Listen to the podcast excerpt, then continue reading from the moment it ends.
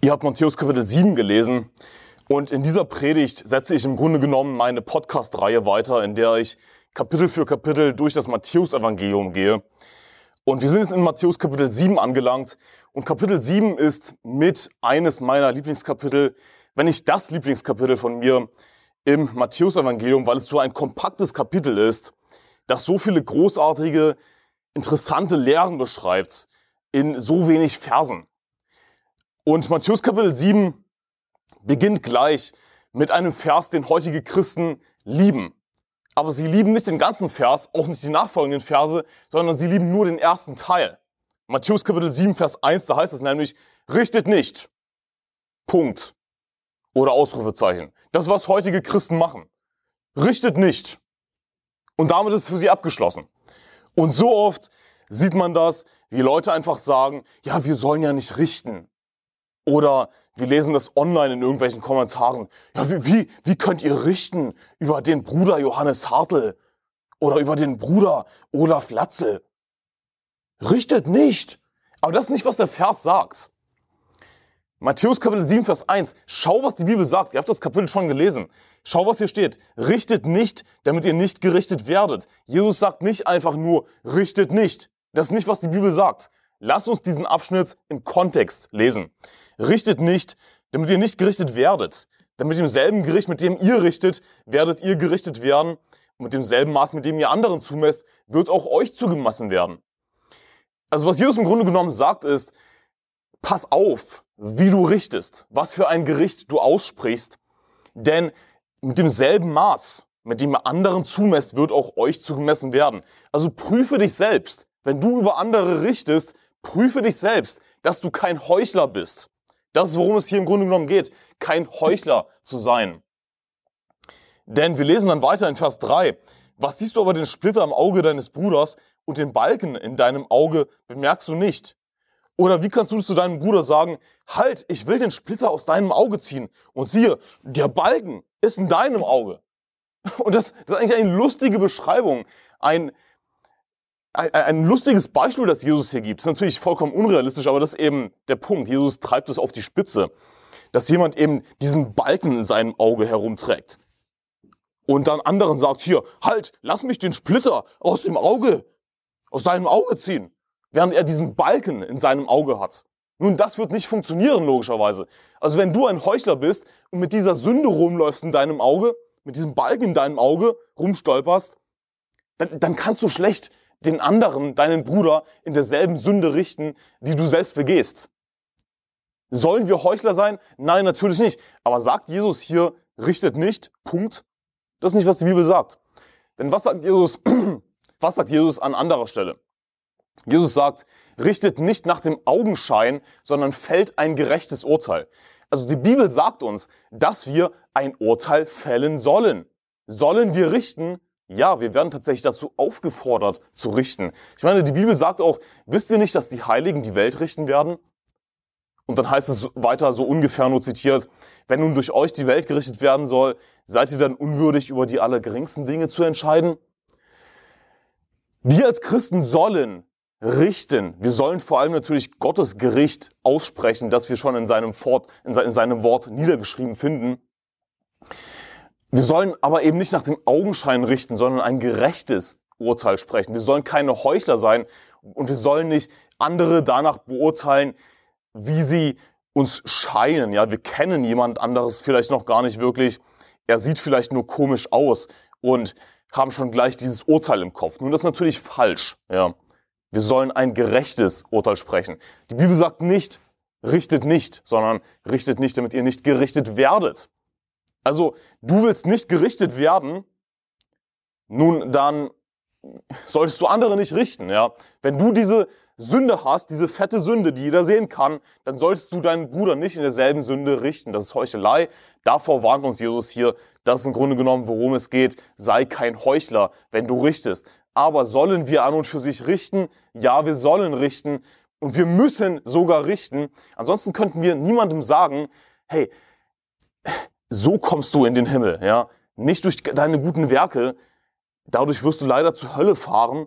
sondern du musst an den Herrn Jesus Christus glauben. Siehst du, jedes Mal, wenn wir Seelengewinn gehen, sprechen wir im Grunde genommen ein Urteil aus, dass derjenige, mit dem wir das Evangelium verkündigen, nicht gerettet ist. Und natürlich machen wir das auf eine freundliche Art und Weise, nicht wahr? Aber wir sprechen ein Urteil aus und wir müssen dieses Urteil aussprechen, wenn wir unseren Nächsten wirklich lieben. Denn wenn wir unseren Nächsten lieben, dann wollen wir, dass er einsieht, ja, dass er auf dem Weg zur Hölle ist. Und wir wollen ihm eben zeigen, wie er in den Himmel kommt, nicht wahr? Dazu müssen wir ein Urteil sprechen. Und Jesus sagt, äh, wer an den Sohn glaubt, der wird nicht gerichtet. Wer aber dem Sohn Gottes nicht geglaubt hat, äh, der ist schon gerichtet. Und sorry, ich habe das jetzt falsch zitiert, aber die Bibel sagt, der ist schon gerichtet, weil er nicht geglaubt hat an den eingeborenen, an den Namen des eingeborenen Sohnes Gottes. Und äh, lass mich das am besten aufschlagen, bevor ich hier noch weiter stolper über diesen Vers in Johannes Kapitel 3. Da heißt es in Vers 18, Johannes Kapitel 3, Vers 18, wer an ihn glaubt, wird nicht gerichtet. Wer aber nicht glaubt, der ist schon gerichtet, weil er nicht an den Namen des eingeborenen Sohnes Gottes geglaubt hat. Siehst du, der ist schon gerichtet, derjenige. Es ist nicht so, dass, dass wir irgendwie was Neues aussprechen, ein neues Urteil, ein neues Gericht fällen. Derjenige, der nicht an Jesus Christus glaubt, der ist schon gerichtet. Und wir sprechen es einfach nur aus, was Gott schon gerichtet hat. Und äh, es gibt diese Leute, die denken, dass es irgendwie hochmütig sei zu richten, äh, dass es irgendwie dass wir uns dadurch aufblasen, wenn wir über andere richten. Aber tatsächlich ist das Gegenteil der Fall, besonders wenn es um unsere Brüder geht. Wenn wir unsere Brüder lieben, dann werden wir hier und da über sie richten müssen. Dann müssen wir ihnen hier und da sagen, du liegst falsch. Du befindest dich auf einem falschen Weg. Hey, das ist gefährlich. Wow, warte mal, du lebst einen Ehebruch. Hey, du musst davon umkehren, ansonsten wirst du rausgeworfen aus der Gemeinde. Beispiel. Wir müssen, wenn wir wirklich unseren Nächsten lieben, hier und da richten über sie, ein Urteil aussprechen. Und das tatsächlich ziemlich demütig. Denn es ist viel einfacher, viel leichter, ganz einfach gar nichts zu sagen und so zu tun, als sei alles in Ordnung. Viel einfacher. Denn hier ist das Ding. Wenn du jemanden richtest, ihm sagst, dass er falsch liegt, dann weißt du nicht, wie der andere reagiert. Das heißt, du riskierst damit möglicherweise die Beziehung zu einem anderen Menschen, nicht wahr? Aber es ist trotzdem die Wahrheit, die derjenige hören muss. Du, du willst denjenigen lieben, du willst ihm helfen. Und es liegt dann an ihm, ob er das, das Urteil annimmt oder nicht, nicht wahr? Also wir müssen richten, wenn wir unseren Nächsten wirklich lieben. Und das ist eine ziemlich demütige Sache, denn wir wissen nicht, wie der andere reagiert. Hochmütig wäre es, nicht zu richten. Hochmütig wäre es, so zu tun, als sei alles in Ordnung, obwohl überhaupt nicht alles in Ordnung ist. Richtet nicht, damit ihr nicht gerichtet werdet, denn mit demselben Gericht, mit dem ihr richtet, werdet ihr gerichtet werden. Mit demselben Maß, mit dem ihr anderen zumesst, wird auch euch zugemessen werden. Was siehst du aber den Splitter im Auge deines Bruders und den Balken in deinem Auge bemerkst du nicht? Oder wie kannst du zu deinem Bruder sagen, halt, ich will den Splitter aus deinem Auge ziehen und siehe, der Balken ist in deinem Auge. Du Heuchler, ziehe zuerst den Balken aus deinem Auge, und dann wirst du klar sehen, um den Splitter aus dem Auge deines Bruders zu ziehen. Also was ist das Ziel? Sollten wir den Splitter aus dem Auge unseres Bruders ziehen? Ja, natürlich. Ein Splitter im Auge zu haben, ist verdammt schmerzhaft. Ich meine, möchtest du dann nicht deinem Bruder helfen? Möchtest du dann nicht ihm helfen, von dieser einen Sünde oder was auch immer umzukehren? Natürlich, aber dazu solltest du da, dazu darfst du kein Heuchler sein. Ich meine, wenn du diesen Balken in deinem Auge hast, wie willst du dann den Splitter sehen? Du bist blind und die Bibel spricht davon, wenn jemand im Fleisch wandelt, ja, dass die, die Finsternis seine Augen verblendet hat. Es wird nicht funktionieren, wenn du selbst im Fleisch bist. Wie kannst du dann jemandem helfen, im Geist zu wandeln? Wie kannst du jemandem helfen, ein gerechtes Leben zu führen? Aber das sind eben so viele Christen heutzutage, die ein vollkommen weltliches Leben leben und die dann uns aber im Grunde genommen richten und sagen, ja, wie könnt ihr diesen Irrlehrer richten? Ist das nicht bizarr? Sie sind einfach vollkommen im Fleisch und sie wollen nichts von, von, äh, von biblischer Lehre wissen. Sie wollen nur auf Level 0 bleiben im Grunde genommen. Hoffentlich sind sie gerettet. Hoffentlich glauben sie das richtige Evangelium. Und sie wollen uns dann aber, sie richten uns im Grunde genommen, sagen, hey, wie, wie kannst du ihn als Irrlehrer bezeichnen? Und so ein Schwachsinn kommen sie daher, richten dadurch im Grunde genommen, ja. Was sie aber nicht tun sollten. Weil sie selbst komplett im Fleisch sind und, und ich meine, die meisten von ihnen, wenn sie so daherkommen, ja, von wegen, ja, wie kannst du irgendwie über Johannes Hartl so herziehen oder so. Die meisten von denen sind natürlich ganz einfach gar nicht gerettet, ja, logischerweise. Das ist also nicht das beste Beispiel, aber worauf ich hinaus will ist, Christen, die komplett im Fleisch wandeln und anderen dann sagen, wie sie eine Beziehung mit Jesus haben können, zum Beispiel, ja. Ja, sie haben diese Beziehung mit Jesus und sie wollen dann anderen sagen, wie sie ja, eine Beziehung mit Jesus haben können. Aber sie, sie haben keine Beziehung mit Jesus. Sie sind komplett im Fleisch. Sie wollen weiter auf ihre Partys gehen. Sie wollen weiter ihre oh, Hillsong-Musik, ihre schwuchtelige Hillsong-Musik singen und, und, und. Und anderen erklären, wie sie ein gerechtes Leben führen. Das ist heuchlerisch. Das ist lächerlich. Sie sind selbst in der Finsternis und die Finsternis hat ihre Augen verblendet. Auch als Christ kann man in der Finsternis wandeln, wenn man nicht im Fleisch, wenn man nicht im Geist wandelt. Aber es heißt ja weiter in Vers 6, Matthäus Kapitel 7, Vers 6, gebt das Heilige nicht den Hunden und werft eure Perlen nicht vor die Säue, damit diese sie nicht mit ihren Füßen zertreten und jene sich nicht umwenden und euch zerreißen. Gebt das Heilige nicht den Hunden. Was mit dem Heiligen gemeint? Ich glaube, dass damit Gottes Wort gemeint ist. Heilige sie in, deiner Wahrheit, dein Wort ist Wahrheit. Oder auch die Perlen. In Matthäus Kapitel 13 wird es erwähnt, da wird das Himmelreich mit Perlen verglichen. Und ein Kaufmann, der eben eine schöne Perle fand und dafür alles verkauft, um diese eine Perle zu kaufen. Gebt das Heilige nicht den Hunden, werft eure Perlen nicht vor die Säue. Ich meine, ist dir bewusst, dass Jesus sagt, zum einen, dass er Menschen, manche Menschen als Hunde bezeichnet zum, und als Säue bezeichnet.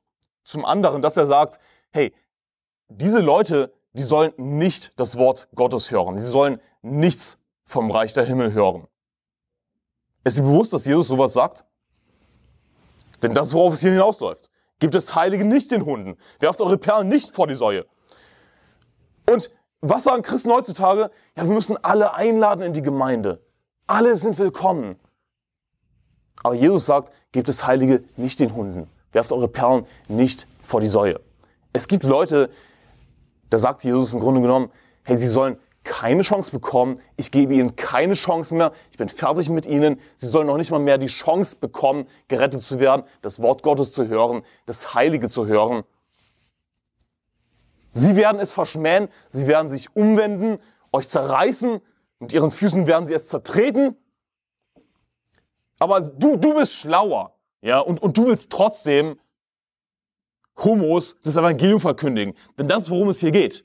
Ja, wie komme ich jetzt auf das Thema? Nun, 5. Mose 23, Vers 19 sagt, du sollst keinen Hurenlohn noch Hundegeld in das Haus des Herrn deines Gottes bringen. Wir müssen Geistliches, geistlich erklären. Ja, wir müssen Schrift mit Schrift erklären. Was ist hier mit den Hunden gemeint, mit den Säulen gemeint? Wir finden eben den Vers, wo es heißt, du sollst keinen Hurenlohn noch Hundegeld in das Haus des Herrn deines Gottes bringen. Was ist mit Hundegeld im Kontext gemeint? Lies den Vers davor. Das wäre 5. Mose 23, Vers 18. Das ist nicht von Sodomitern die Rede, von Homos die Rede. Und wie werden sie bezeichnet, die Sodomiter? Sie werden als Hunde bezeichnet. Ist dir bewusst, dass Jesus Christus selbst manche Leute als Hunde bezeichnet, als Säue bezeichnet, als dreckige, schmutzige Tiere bezeichnet, denn das ist, was sie sind. Das ist, was Sodomiter sind.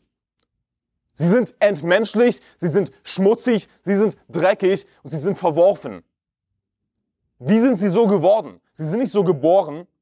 Niemand wird so geboren. Sondern die Bibel sagt in Römer 1, Vers 28, und gleich wie sie es nicht für gut fanden, Gott in Erkenntnis zu haben, hat Gott sie dahin gegeben, in einen verworfenen Sinn zu tun, was sich nicht geziemt. Sie hatten Gott in Erkenntnis. Sie hatten die Chance, gerettet zu werden. Aber sie fanden es nicht gut, Gott in Erkenntnis zu haben. Sie wollten von Gott nichts wissen. Sie haben den Herrn gehasst. Dann sagt Gott, dann hasse ich euch. Dann verwerfe ich euch. Und als Strafe werden sie fähig dazu, die größten Abscheulichkeiten zu verüben und ein Homo zu werden, ein Sodomiter zu werden und Schmutz zu verüben, den normalerweise ganz einfach nur Tiere treiben. Zum Beispiel Hunde. Über dies auch heißt, dass eben der Hund zu seinem, eigener, zu seinem eigenen Gespei zurückkehrt, zu seiner eigenen Kotze zurückkehrt. Das ist, was Hunde machen. Sie, sie fressen ihre eigene Kotze. Also Sodomiter, Homos werden mit den mit, mit dreckigen Tieren verglichen, denn das, was sie sind, sie sind entmenschlicht. Und Gott hat sie verworfen. Gott hat sie dahingegeben, in einem verworfenen Sinn zu tun, was sich nicht geziemt. Gott ist fertig mit ihnen.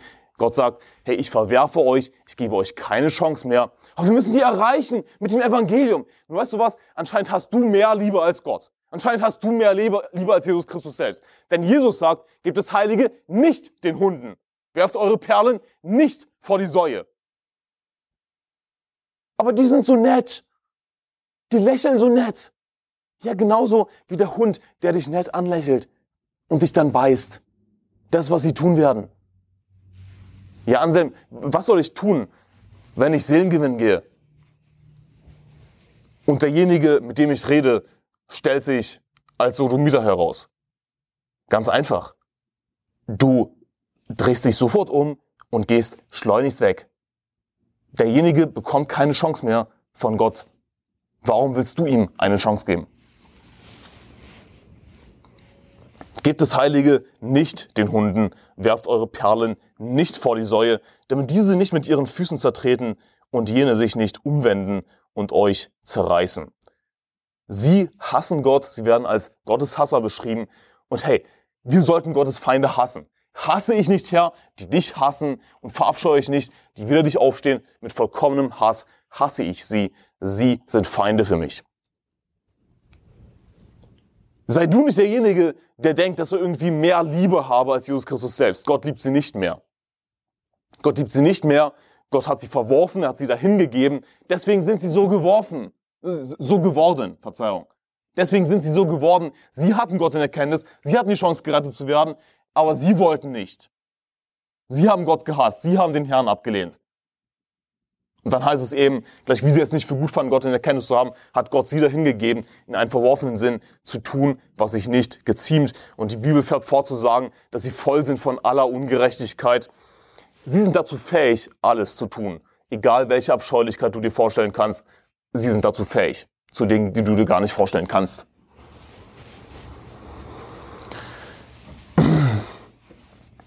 Aber das, das, das ist ja so richtend. Ja. Ihr Christen, ihr richtet immer. Nur weißt du was? Die Bibel ist voll von Gericht, ja. Und das, das passt eben gut zu den Versen davor. Ich meine, die Bibel ist voll von Gericht, Gericht, Gericht, Gericht. Hast du schon mal die Bibel gelesen? Ist dir schon mal aufgefallen, dass Gott ein richtender Gott ist? Und wenn du ein Problem damit hast, dann hast du ein Problem mit dem Gott der Bibel. Dann hast du ein Problem mit dem Herrn Jesus Christus selbst. Aber weißt du was? Ich bin dankbar dafür, dass der Herr ein richtender Gott ist. Ich bin dankbar dafür, dass es ein Gericht gibt. Ich bin dankbar davor, dass ich, dafür, dass ich von Gericht, Gericht, Gericht, Gericht und Gericht lese in der Bibel. Denn weißt du was? Diese Welt ist, ist so verkommen, so gottlos, dass ich froh darüber bin, dass es einen Gott gibt, der richtet, der Gerechtigkeit schaffen wird. Du freundest dich besser damit an, dass es nur einen Gott gibt, den dreieinigen Gott, und dass er ein richtender Gott ist. Und wenn wir treu die Bibel verkündigen wollen, dann wird das keine super positive Verkündigung sein. Natürlich gibt es viele positive Passagen in der Bibel, keine Frage. Aber größtenteils ist die Bibel ein negatives Buch. Größtenteils ist die Bibel ein negatives Buch. Und das sollte sich in einer treuen biblischen Verkündigung widerspiegeln.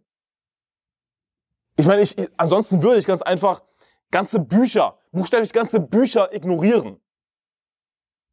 Wenn alles, was ich predigen würde, positiv wäre.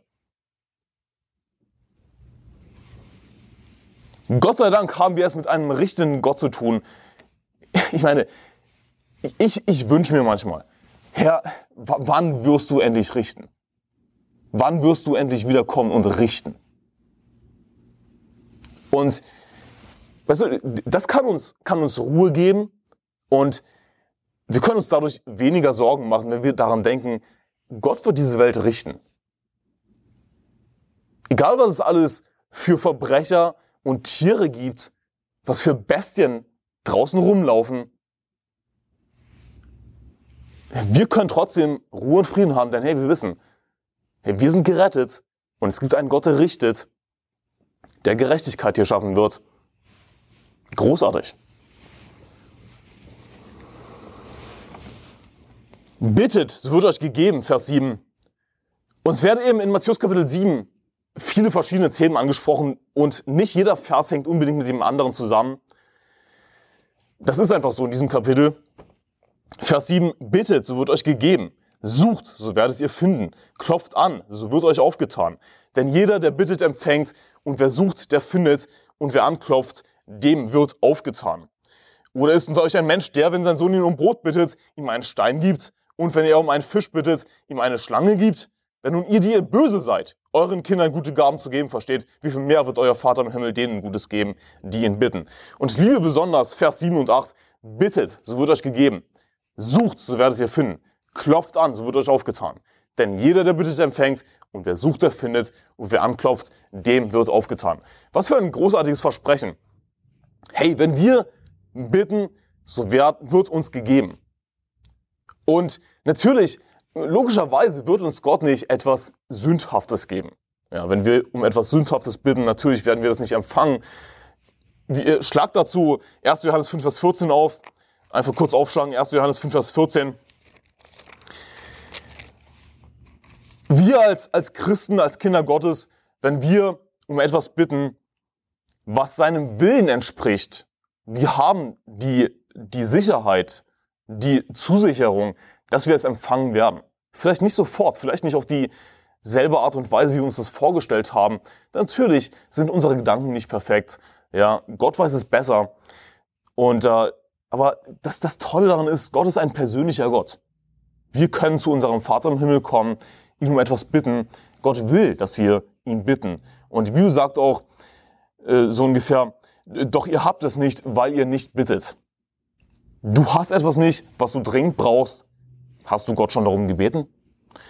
Aber 1. Johannes 5, Vers 14, das ist ein entscheidender Vers, da heißt es, und das ist die Freimütigkeit, die wir ihm gegenüber haben, dass er uns hört, wenn wir seinem Willen gemäß um etwas bitten. Wir haben Freimütigkeit.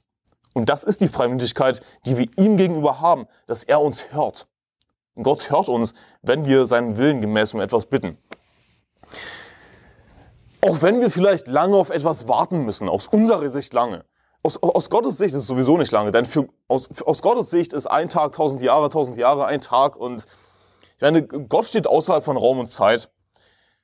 Aus unserer Sicht kann es manchmal lange dauern, ja, bis wir etwas bekommen, was wir uns wünschen.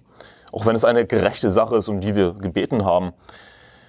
Aber hey, wir haben die Zusicherung, ja, wenn wir seinem Willen, seinem Willen gemessen etwas bitten, dass wir es auch empfangen werden. Bittet, so wird euch gegeben. Sucht, so werdet ihr finden. Klopft an, so wird euch aufgetan. Und besonders, es, es, es betrifft nicht nur, nur Christen, diese Verse, sondern auch Ungläubige betreffen diese Verse. Denn wenn jemand auch wirklich auf der Suche nach der Wahrheit ist, dann wird er die Wahrheit finden. Auch so können wir diese Verse anwenden, denn es gibt diese Frage, ja, was ist denn mit dem Mann im Dschungel, der noch nie was von Jesus gehört hat? Und, und viele Leute beschäftigt diese Frage, aber Gott gibt uns das Versprechen, dieser angebliche Mann im Dschungel, der angeblich noch nie was von Jesus gehört hat, auch wenn das total unrealistisch ist. Hier ist das Ding. Ist derjenige auf der Suche nach der Wahrheit? Ja oder nein? Wenn derjenige auf der Suche nach der Wahrheit ist, dann wird er die Wahrheit finden. Das ist das Versprechen, das die Bibel gibt. Es spielt wirklich keine Rolle, ob jemand in dem islamischsten Land überhaupt lebt oder in Nordkorea lebt, egal wo jemand lebt, wenn derjenige auf der Suche nach der Wahrheit ist, offen ist für die Wahrheit, egal was die Wahrheit ist, ich will einfach die Wahrheit wissen, egal was die Wahrheit ist, derjenige wird die Wahrheit erfahren, sprich derjenige wird Jesus Christus finden, wird Errettung finden, wird gerettet werden. Und Gott hat Wege, es zustande kommen zu lassen, dass derjenige auf einen Seelengewinner trifft. Und es gibt viele Berichte davon, auch Bruder Moses hat mir davon erzählt, in Indien, ja, ein, ein Moslem, der, der gebetet hat, und ich, ich habe jetzt nicht mehr alle Details im Kopf, aber der wirklich auf der Suche nach der Wahrheit war, ja, ein ehrlicher Mensch, der auf der Suche nach der Wahrheit war, und er hat ähm, im Traum erfahren, er sollte zu dieser und dieser Adresse gehen. Er sollte zu diesem und jenem Ort gehen. Hat sich herausgestellt, er ist in einer Baptistengemeinde gelandet. Und ihm wurde dort in dieser Baptistengemeinde das Evangelium verkündigt und er wurde gerettet. Und hier müssen wir unterscheiden. Es gibt diese Leute, die sagen, ja, der wurde, der hat Jesus im Traum gesehen und dadurch hat er sich bekehrt. Oder er hat einen Regenbogen gesehen und dadurch ist er Christ geworden. Es gibt diese, diese verrückten, bescheuerten, angeblichen Zeugnisse, die eindeutig falsch sind, die nichts mit der Bibel zu tun haben. Aber kommt es vor, dass jemand etwas im Traum erfährt, dass er hier und dort hingehen soll und ihm dort das Evangelium verkündigt wird von einem Seelengewinner? Ja, sowas kommt vor. Und das deckt sich mit der Bibel. Das finden wir in der Apostelgeschichte. Wir finden Beispiele in der Bibel dafür, dass jemandem so etwas gesagt wird, dass er so etwas vielleicht sogar in einem Traum erfährt, dass er dort und dort hingehen soll. Und er trifft dort eben auf einen Christen, der ihm das Evangelium verkündigt und er wird durch die Verkündigung des Evangeliums gerettet. Denn wir können nur durch die Verkündigung des Evangeliums gerettet werden. Es geht nicht anders. Denn der Glaube kommt aus der Verkündigung, die Verkündigung aber durch Gottes Wort. Und die Bibel sagt auch, dass der natürliche Mensch nicht annimmt, was vom, vom, was vom Geist Gottes ist. Denn es ist immer eine Torheit und er kann es nicht verstehen, weil es geistlich beurteilt werden muss. Es reicht nicht aus, dass jemand einfach eine Bibel findet und die Bibel liest. Er wird dadurch nicht gerettet. Er kann nicht gerettet werden, weil er es nicht verstehen kann, das was die Bibel eindeutig sagt. Sondern er braucht einen Seelengewinner, der ihm die Bibel predigt, der ihm das Evangelium predigt. Und Gott kann jemanden, der wirklich auf der Suche nach der Wahrheit ist, der offen ist für die Wahrheit, zu jemandem leiten, zu einem Seelengewinner, der ihm das Evangelium predigt. Dann wird derjenige gerettet. Und sowas, ja, dafür gibt es Beispiele, nicht nur in der Bibel, sondern so etwas sehen wir auch heutzutage. Und die, die, die Frage ist wirklich bei einem Ungläubigen, ist er offen für die Wahrheit? Das ist die entscheidende Frage. Solange jemand offen für die Wahrheit ist, gibt es für ihn noch eine Chance, gerettet zu werden. Das Beste wäre natürlich, wenn er sich auf die Suche nach der Wahrheit begibt. Denn dann wird er tatsächlich finden, dass das Versprechen, das Gott gibt. Leute, die nicht gerettet werden, was ist der Grund? Ich meine, Gott ist nicht schuld daran. Gott hat alles getan, dass sie gerettet werden. Was ist der Grund, warum jemand nicht gerettet wird? Die Bibel sagt, weil sie die Liebe zur Wahrheit nicht empfangen haben, durch die sie hätten gerettet werden können. Die Liebe zur Wahrheit, das ist, was ihnen fehlt. Oder ist unter euch ein Mensch, Vers 9, oder ist unter euch ein Mensch, der, wenn sein Sohn ihn um Brot bittet, ihm einen Stein gibt? Und wenn er um einen Fisch bittet, ihm eine Schlange gibt? Wenn nun ihr, die ihr böse seid, euren Kindern gute Gaben zu geben versteht, wie viel mehr wird euer Vater im Himmel denen Gutes geben, die ihn bitten?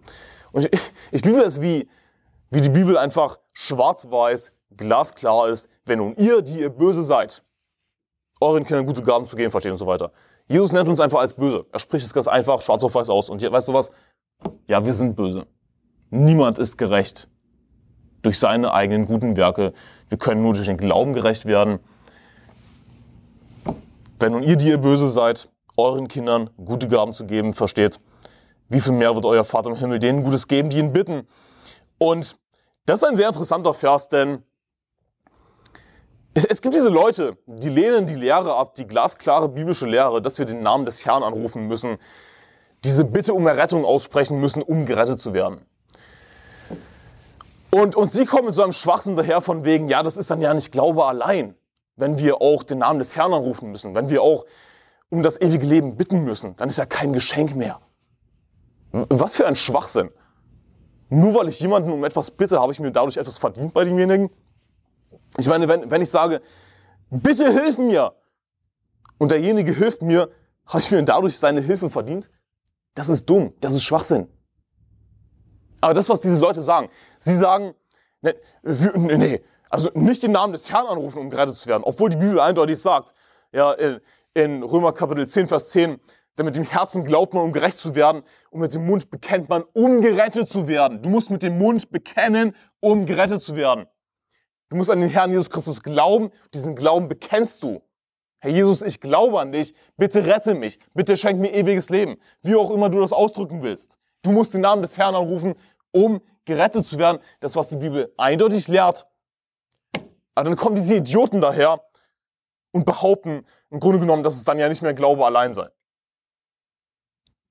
Was für ein Schwachsinn. So, so als würden wir uns dadurch durch eine Bitte das ewige Leben verdienen. Ich meine, komm schon.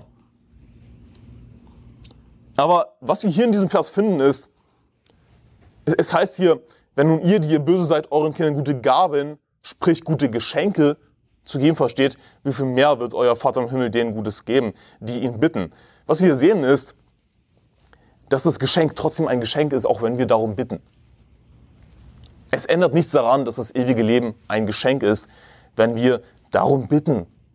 Und Gott will, dass wir ihn bitten. Denn Gott ist ein persönlicher Gott. Ja, er hat uns in seinem Bild geschaffen. Und genauso wie wir mit Menschen kommunizieren und sagen, hey, ich brauche Hilfe oder bitte gib mir das und das, genauso müssen wir mit dem Herrn Jesus Christus kommunizieren. Den Namen des Herrn anrufen.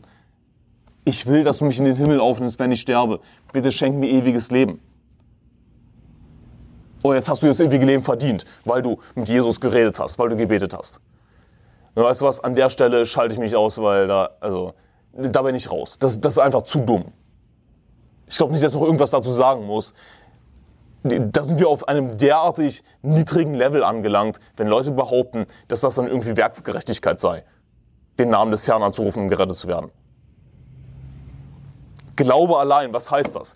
Dass wir uns das ewige Leben nicht verdienen können durch irgendwelche guten Werke, sondern wir kommen durch Vertrauen auf den Herrn Jesus Christus, Glauben an den Herrn Jesus Christus in den Himmel, nicht durch irgendeinen guten Verdienst.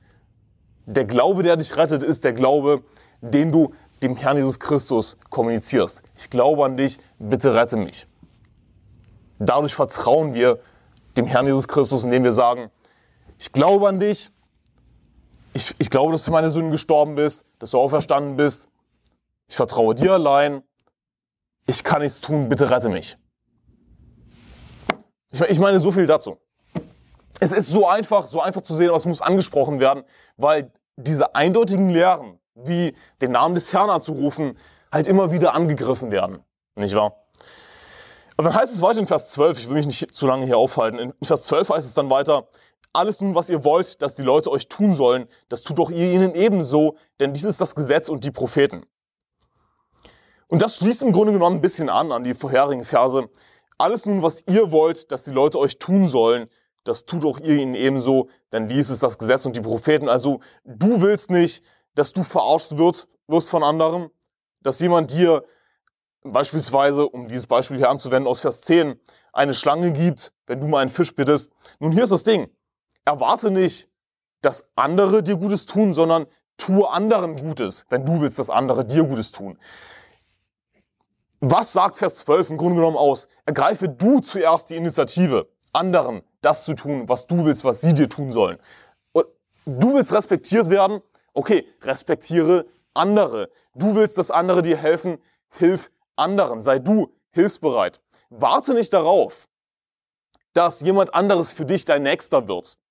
In dem Sinne, dass er dir hilft, dass er dir, dass, dass er dich liebt, dass er dich respektiert, sondern gehe du zuerst den Schritt auf andere zu.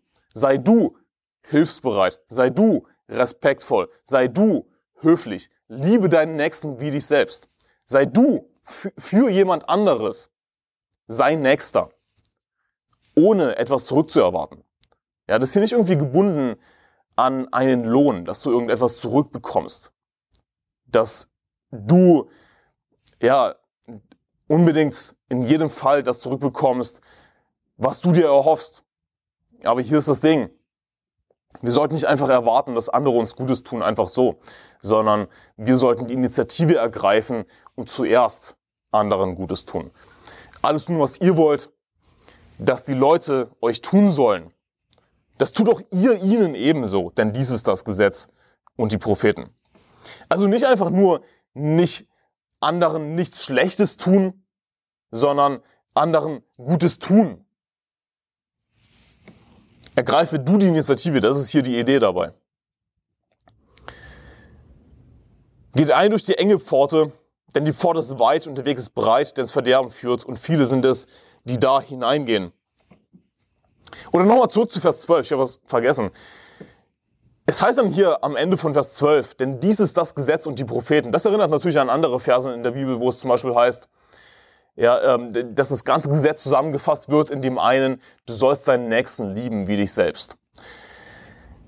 Also das ganze Gesetz, nicht nur Teil des Gesetzes, sondern das ganze Gesetz wird zusammengefasst in dem, du sollst deinen Nächsten lieben wie dich selbst ist im Grunde genommen die gleiche Aussage wie hier in Vers 12, denn dies ist das Gesetz und die Propheten, das ist die Essenz des Gesetzes und der Propheten, eben anderen Gutes zu tun, ja, seinen Nächsten zu lieben wie sich selbst. Und das schließt das ganze Gesetz ein. Da gehören alle Gebote dazu. Das heißt, auch die Gebote, von denen angebliche Christen heutzutage nichts wissen wollen, wie zum Beispiel die Todesstrafen, die gehören dazu. Wenn du deinen Nächsten liebst, dann solltest du auch wollen, dass derjenige, der deinem Nächsten etwas zu Leide tun wird, entsprechend bestraft wird, nicht wahr?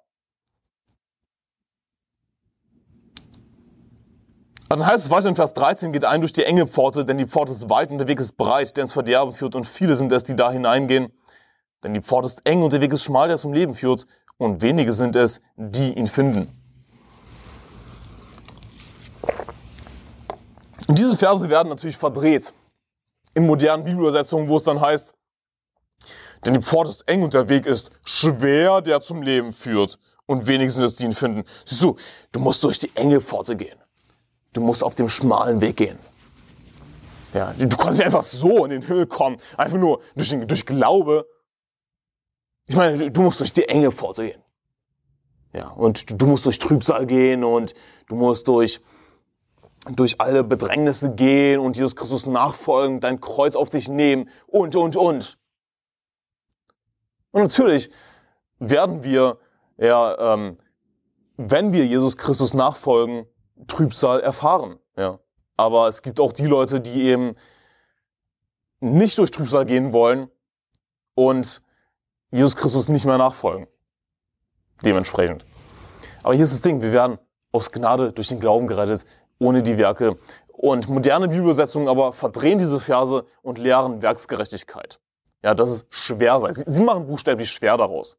Sie, sie sagen im Grunde genommen, dass es schwer sei, in den Himmel zu kommen. Und natürlich stürzen sich falsche Propheten darauf. Siehst du, ist, du kannst nicht einfach nur glauben, du musst Jesus Christus zu deinem Herrn machen.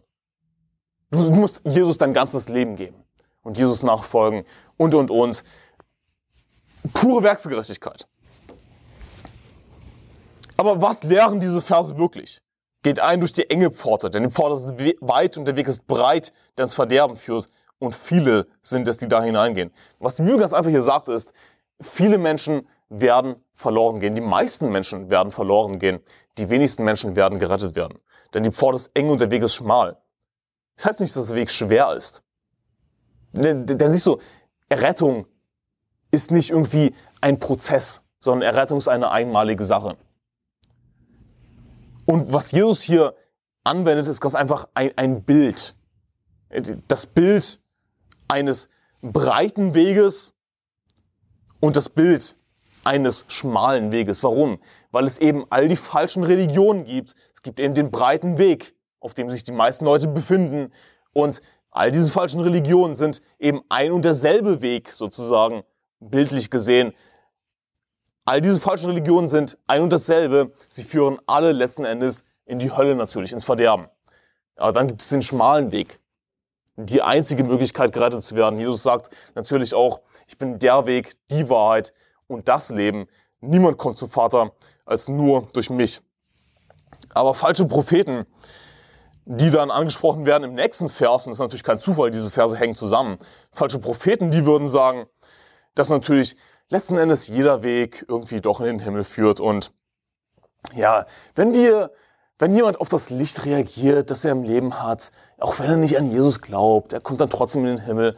Und es, es gibt angebliche Christen, die sowas sagen, wie zum Beispiel Billy Graham. Ja, dieser falsche Prophet, das war ein Evangelist, ein totaler Irrlehrer. Der hat wirklich sowas gesagt von wegen, ja, auch wenn jemand nicht an Jesus glaubt, den Namen Jesus nicht kennt, wenn er irgendwie auf das Licht in seinem Leben reagiert, dann, dann kommt er trotzdem in den Himmel, so ungefähr. Das ist natürlich Irrlehre. Ja. Wir, wir müssen an den Herrn Jesus Christus glauben. Wer nicht an Jesus Christus glaubt, fährt zur Hölle. Punkt. Aber Gott sei Dank haben wir die Zusage eben, dass jeder, der sucht, auch finden wird. Aber die meisten Leute haben eben nicht die Liebe zur Wahrheit. Sie wollen von der Wahrheit nichts wissen. Sie befinden sich auf dem breiten Weg der falschen Religionen und dieser Weg führt ins Verderben. Also es ist ganz einfach ein Bild, das wir hier finden. Es gibt all die falschen Religionen und dann gibt es eben biblisches Christentum. Glaube an den Herrn Jesus Christus, so wirst du gerettet werden, du und dein Haus. Hütet euch aber, Vers 15, hütet euch aber vor den falschen Propheten, die in Schafskleidern zu euch kommen, inwendig, aber reißende Wölfe sind. An ihren Früchten werdet ihr sie erkennen. Also wie erkennen wir jetzt einen falschen Propheten? An ihren Früchten werdet ihr sie erkennen. Sammelt man auch Trauben von Dornen oder Feigen von Disteln, so bringt jeder gute Baum gute Früchte, der schlechte Baum aber bringt schlechte Früchte. Und Früchte werden falsch verstanden von den meisten Christen. Sie denken irgendwie, da ging es um, um gute Werke und sie, sie wissen gar nicht, wie, wie, sie das definieren sollen. Aber die, die Bibel ist sehr eindeutig, wenn es um Früchte geht. Wir können dazu auch Matthäus Kapitel 13 aufschlagen. Da heißt es Matthäus Kapitel 13. Lass mich das schnell finden hier. Matthäus Kapitel 13. Im gleichen vom Sämann lesen wir das. In Vers 8, anderes aber fiel auf das gute Erdreich und brachte Frucht, etliches hundertfältig, etliches sechzigfältig und etliches dreißigfältig. Und dann heißt es auch in Vers 23, auf das gute Erdreich gesät, aber es ist bei dem, der das Wort hört und versteht, der bringt dann auch Frucht. Und der eine trägt hundertfältig, ein anderer sechzigfältig, ein dritter dreißigfältig. Also es gibt die Leute, die werden ganz einfach gerettet nur, aber sie, sie folgen Jesus nicht nach, sie gehen nicht Seelen gewinnen, und sie tragen natürlich keine Frucht. Ja, aber dann gibt es die Leute, die auch Jesus Christus nachfolgen, die Seelen gewinnen gehen, die das Evangelium predigen und die tragen Frucht. Manche hundertfältig, manche 60-fältig, manche 30-fältig. Leute denken, dass gute Früchte irgendwie gute Werke seien. Aber wie würdest du das so genau zählen können? Du kannst es nicht so genau zählen. Von wegen hundertfältig, 60-fältig und 30-fältig. Er war 30 Mal, 30 Mal im Jahr hat er irgendwie das und das Gute getan. Das, das macht keinen Sinn. Du kannst nicht so genau zählen. Was du aber genau zählen kannst, sind Leute, die du zum Herrn geführt hast. Das sind deine Früchte als Christ. Wenn du vorausgesetzt eben das Evangelium predigst. Wenn du das Evangelium nicht predigst, somit Jesus Christus nicht nachfolgst, kein Jünger bist, dann hast du natürlich gar keine Früchte. Aber worum geht es hier? Die Bibel sagt in Vers 16, Matthäus 7, Vers 16, an ihren Früchten werdet ihr sie erkennen. Sammelt man Traum von Dorn oder Feigen von Disteln, so bringt jeder gute Baum gute Früchte, der schlechte Baum aber bringt schlechte Früchte. Also es geht hier um Leute, die predigen, ja, nicht unbedingt das richtige Evangelium, aber sie predigen etwas. Wenn jemand das richtige Evangelium glaubt, ist er natürlich gerettet, unabhängig davon, ob er Seelengewinn geht oder nicht, unabhängig davon, ob er das Evangelium predigt oder nicht. Aber wenn jemand behauptet, Christ zu sein, behauptet, das Evangelium zu predigen, dann ist die Frage, ja, ist es ein wahrer oder ein falscher Prophet? Denn ein Prophet ist nicht einfach ein Christ allgemein, sondern ein Prophet ist jemand, der das Wort Gottes verkündigt. Wie können wir jetzt erkennen, ob das ein wahrer oder ein falscher Prophet ist? An seinen Früchten, das heißt an den Leuten, die er angeblich zumindest zum Herrn geführt hat. Das sind seine Früchte. Die Frucht des Gerechten heißt es in Sprüche 11, Vers 30. Die Frucht des Gerechten ist ein Baum des Lebens und der Weise gewinnt Seelen. Unsere Frucht als Christen, wenn wir eben Seelen gewinnen gehen, sind weitere Christen, weil alles laut 1. Mose alles nach seiner Art hervorbringt. Also ein Christ, ein guter Baum, wenn der eben Seelengewinn geht, ein guter Baum bringt eben auch gute Früchte. Ein schlechter Baum, ein falscher Prophet bringt eben nach seiner Art hervor, er bringt schlechte Früchte hervor. Er bringt Kinder des Teufels, Kinder der Hölle hervor. Seine angeblichen Früchte, die Leute, die er angeblich zum Herrn geführt hat, die hat er gar nicht wirklich zum Herrn geführt. Die sind gar nicht gerettet, sondern die glauben genauso wie er dann ein falsches Evangelium und sind schlimmstenfalls Kinder des Teufels, sind schlimmstenfalls Verworfene. So war das auch bei den Pharisäern, ja, wo Jesus sagt in Matthäus Kapitel 23 dann, wie euch, ihr Schriftgelehrten Pharisäer, ihr Heuchler, das Meer und Land durchzieht, um einen einzigen Proselyten zu machen. Und wenn er es geworden ist, so macht ihr einen Sohn der Hölle aus ihm, zweimal mehr als ihr es seid. Sie hatten schlechte Früchte. Also wenn wir erkennen wollen, ist dieser Prediger, ist dieser Pastor, ist, ist dieser Seelengewinner ein wahrer oder ein falscher Prophet, dann sollten wir seine Früchte prüfen. Ja, was glauben die Leute, die er angeblich zum Herrn geführt hat? Glauben die das richtige Evangelium oder nicht? Und hier ist das Ding. Natürlich gibt es in einer Gemeinde immer Judasse. Das ist ganz einfach die Realität, nicht wahr? Es wird in einer Gemeinde mindestens einen Judas geben. Aber wenn ich in eine Gemeinde gehe und niemand ist gerettet, nun woran liegt das wohl? Weil der Pastor ein falscher Prophet ist. Daran liegt das. Und wenn wir Seelengewinn gehen und fragen die Leute, ja, in welche Gemeinde gehst du? Und sie dann manchmal den Namen ihrer Gemeinde sagen, dann wissen wir manchmal schon, oh, okay, das ist die Gemeinde. Weil dieser Name öfters genannt wird und wir wissen dann schon, okay, bisher waren alle Leute, mit denen wir gesprochen haben, die in diese Gemeinde gehen, nicht gerettet. Was erfahren wir dadurch? Dadurch, dass wir eben die Früchte prüfen, dass wir die Leute prüfen, die in diese Gemeinde gehen. Was erfahren wir dadurch? Dass der Pastor in dieser Gemeinde ein falscher Prophet ist.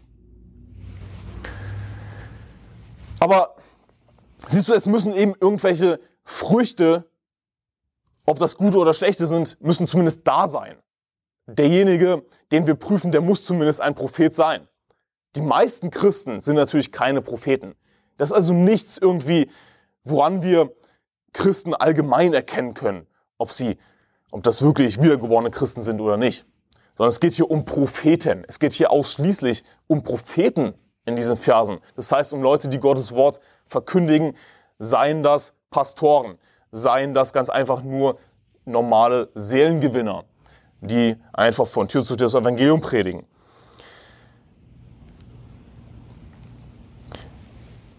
Also Früchte nicht falsch verstehen, es geht nicht irgendwie um gute Werke. Hier ist das Ding, wie kommt man wohl, in den Himmel?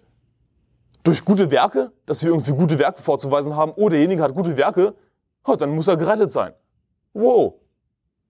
Ich meine, es gibt einen Haufen Atheisten, die ein äußerlich oder vielleicht auch wirklich ein besseres Leben leben als so mancher Christ. Gibt es. Es gibt Atheisten, die leben ein reineres, ein besseres Leben als so mancher Christ.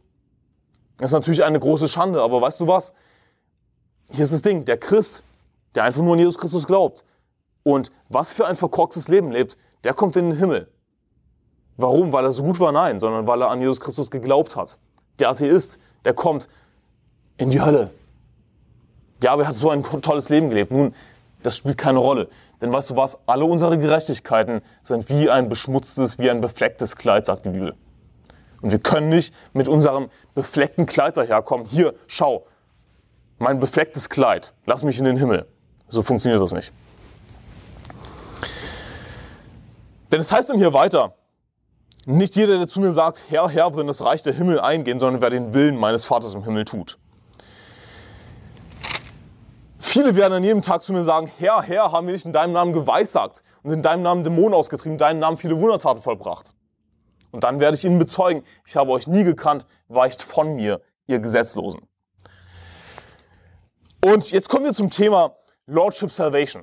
Ja, das sind, das sind Irrlehrer, die behaupten, du müsstest Jesus zu deinem Herrn machen. Ja, ich meine, du kannst ja einfach nur an Jesus glauben.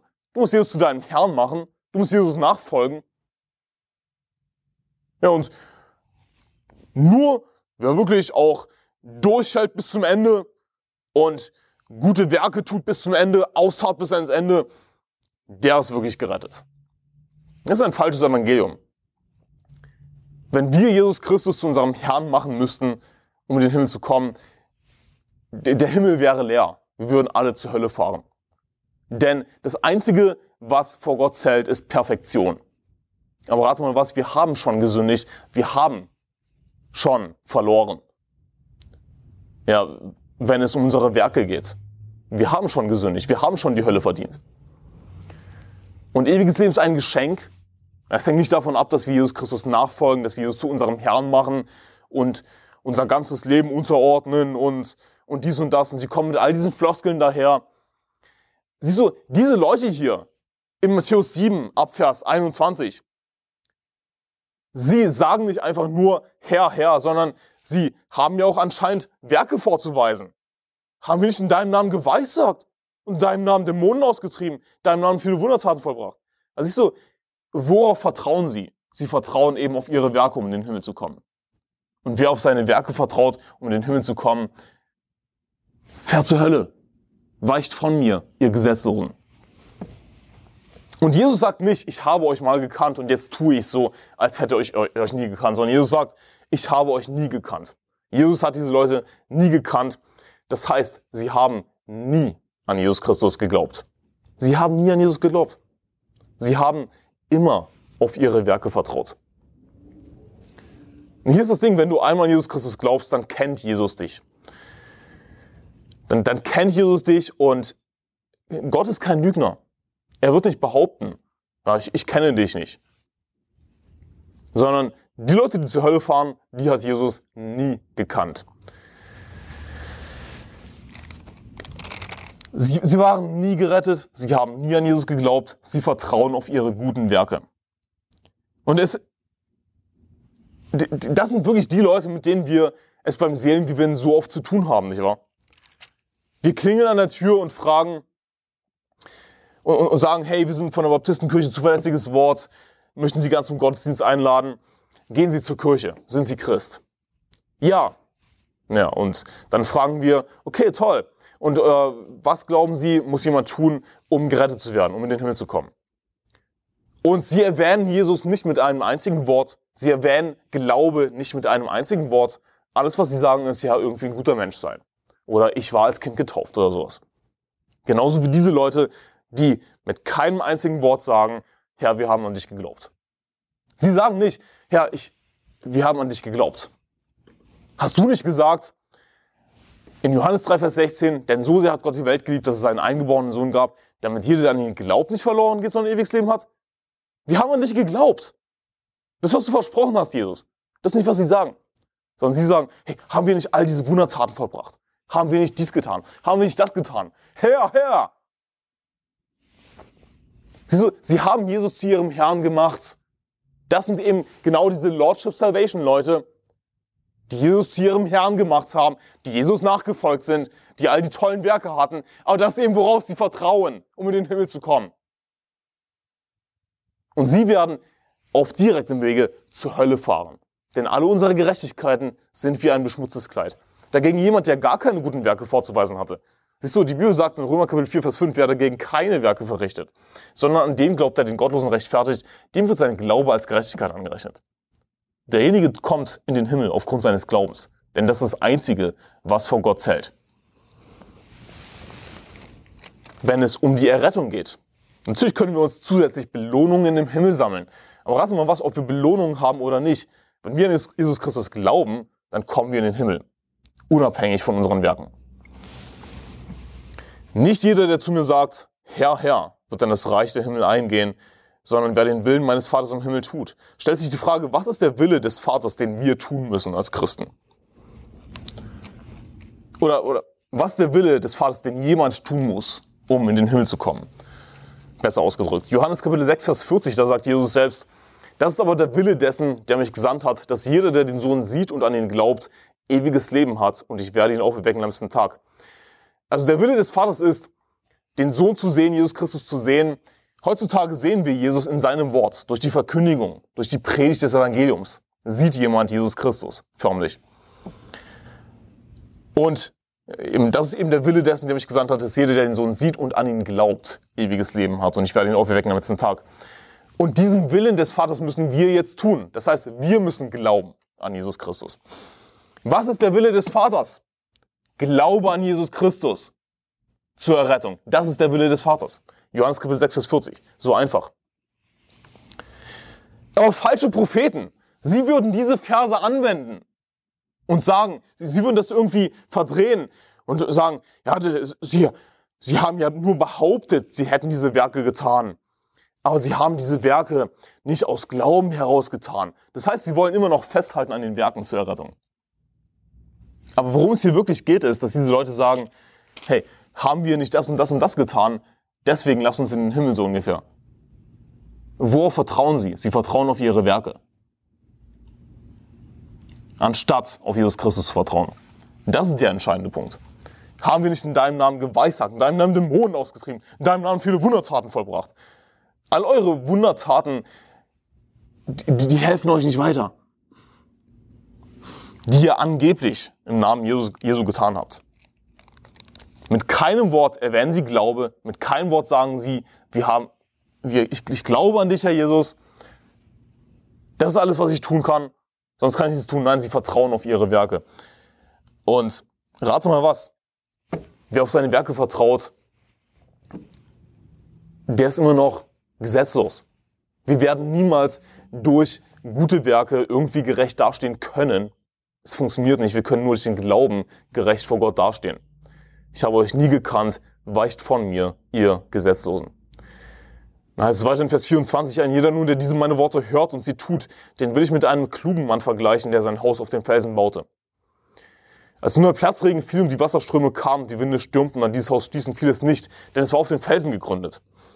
Und jeder, der diese meine Worte hört und sie nicht tut, den will ich mit einem, wird einem törichten Mann gleich sein, der sein Haus auf den Sand baute. Als nun der Platzregen fiel und die Wasserströme kamen, die Winde stürmten und an dieses Haus stießen, da stürzte es ein und sein Einsturz war gewaltig. Und es ist schwer, dieses Kapitel wirklich zusammenzufassen. Ich meine, es gibt hier nicht ein einziges Thema, sondern es werden verschiedene Themen angesprochen natürlich.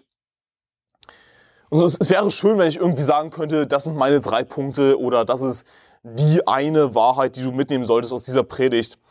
Aber die Rechnung geht nicht so ganz auf in diesem Kapitel, weil einfach viele verschiedene Themen angesprochen werden. Aber an dieser Stelle hier beendet Jesus die Bergpredigt. Und das ist auch für diese Predigt jetzt für mich ein guter Punkt, die Predigt zu beenden und zusammenzufassen. Denn Jesus stellt uns jetzt im Grunde genommen vor die Wahl, das zu tun, was er gesagt hat, oder nicht zu tun. An jeder nun, der diese meine Worte hört und sie tut, den will ich mit einem klugen Mann vergleichen, der sein Haus auf den Felsen baute. Und dann Vers 26, jeder, der diese meine Worte hört und sie nicht tut, wird einem törichten Mann gleich sein, der sein Haus auf den Sand baute. Also wir haben jetzt die Wahl. Hey, willst du ein kluger Mann sein oder willst du ein törichter Mann sein? Willst du weise sein oder willst du ein kompletter Vollidiot sein?